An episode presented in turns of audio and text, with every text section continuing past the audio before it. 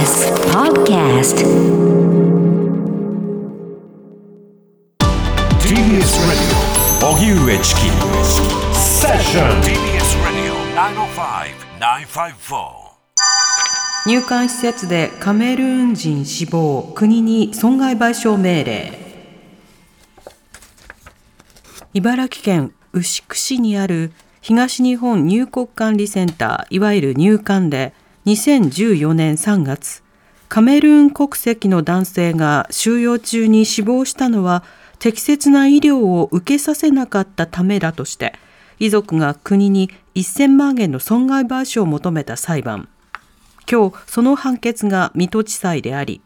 安倍正彦裁判長は165万円の支払いを命じました。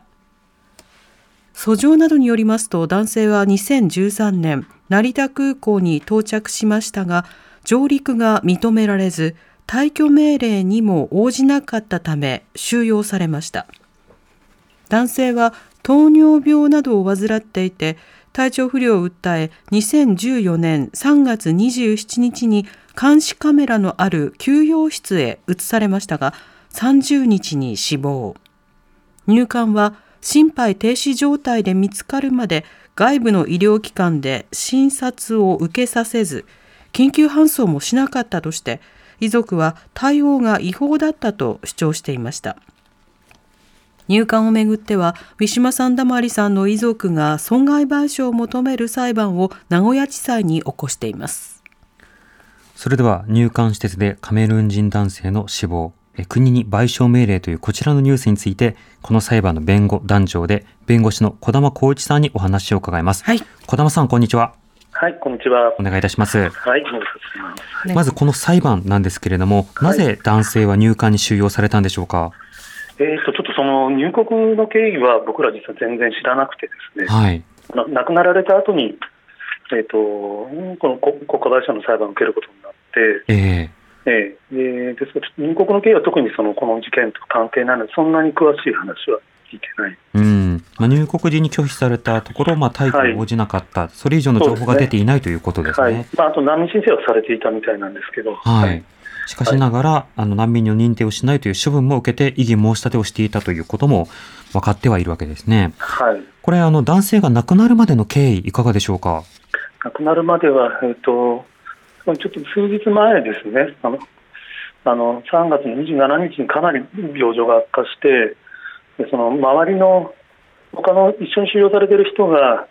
彼を病院に見せないんだったら、一緒に見せないんだったら、もう自分たち部屋に入らないというストライキをした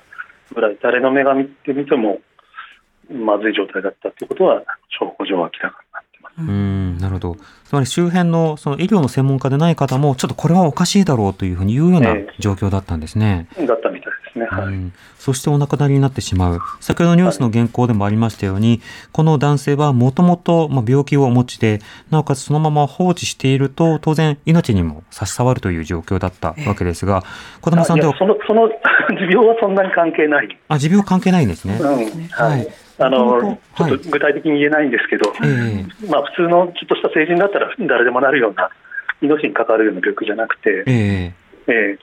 ー、だからそこが直接の原因だったということではないんです。なるほど。その病気とはまた別に今回その健康の悪化ということですけれども、うんはい、裁判の争点というのはどういったものだったんですか？裁判の争点はその救急あの彼を、えー、が本当に大声を出して苦しんでる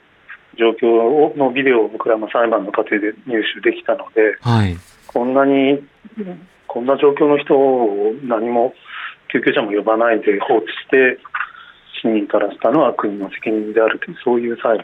すね。うんなるほどこの裁判の中で特にどういった点が争いのポイントになったんでしょうか？えっと、最大の争点はあのじゃあそのあどの時点で彼を救急搬送していれば助かったのかというそういうところです。うん、なるほど。それに対する判決というのはいかがですか？その部分、判決がその部分に関しては、あのまあこちらの主張している時間に運んだとして、死を避けられたとは認められないっていう、そういう微妙な表現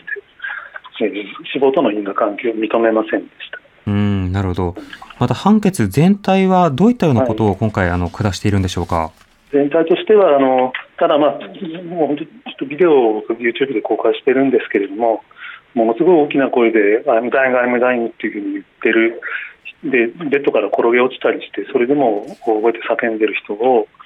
救急搬送しないで、えーまあ、苦しめた、そのことについては、あのきちんとがあの入管施設の中とは言っても、はい。あの外の一般の病社会一般と同じ程度の医療を提供する義務があって、それを怠ったのは違法だ、そういう判断はしてくれてるんですね。うん。この判決ただ、まあ、そそのそれが、じゃあその時にじゃあそれを義務を果たしたら、命が助かったかどうかということについては、立証が足りないっていう、そういう判断判決だったということですね。はいはいそれについて児玉さんどうお感じになりますか？いやちょっと死亡についての責任が認められなかったのはとても残念ってます。うん、なるほど。あの、今後この裁判に対する方針というのは現段階ではいかがでしょうか？現段階ではちょっと、まあ、私たちも今、判決受け取ったばっかりです、あのご遺族、原告のご遺族がカメルーンに在住で、ちょっとなかなかメールでやったりとかで、すぐに意思疎通ができないので、ご意向を確認してからということになりますが、うはいん、なるほど。まあ、こう控訴は、僕個人としては控訴したいとは思ってます。うん。またこういったその、様々な入管施設に収容されている方々に対して、まあ、医療行為が適切に行われないという事案は本当に相次いでいます。はいこの点についてはいかがでしょうか？はい、全くそのおっしゃる通りであの、この事件が2014年の事件でして、はい。で提訴したのが、えっと、2017年に提訴しました。でその弁護団も本当何十人もいるんですけど、みんなの思いはもう二度とこういうことが起きないようにという、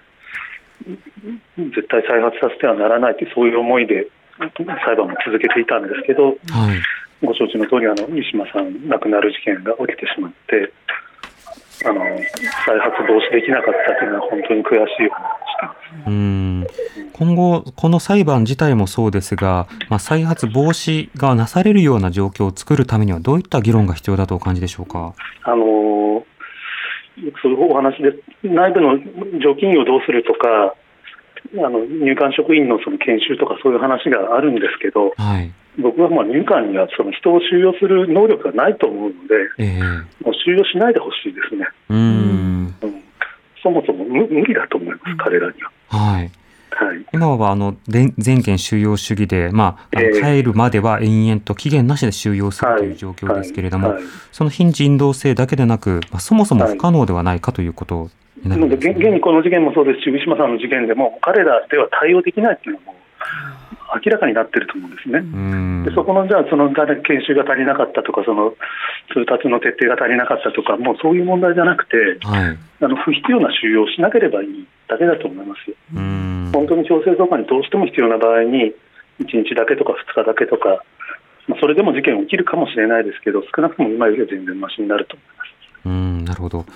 また、あの、今回の裁判、先ほど、あの、意思疎通という話がありましたけれども、はいあの、遺族の方の反応というのは、現段階ではどうなんですか？あのまだわからないです、判決出たばっかりで、はいなるほど。まだこれからやり取りされるということですねそう。です、はいそしてその方針というのは話し合った後、また明らかになるということですか？はい、そうです。はい。わかりました。小玉さん、ありがとうございました。はい、はい、はい。ありがとうございました。はい、ありがとうございました。はい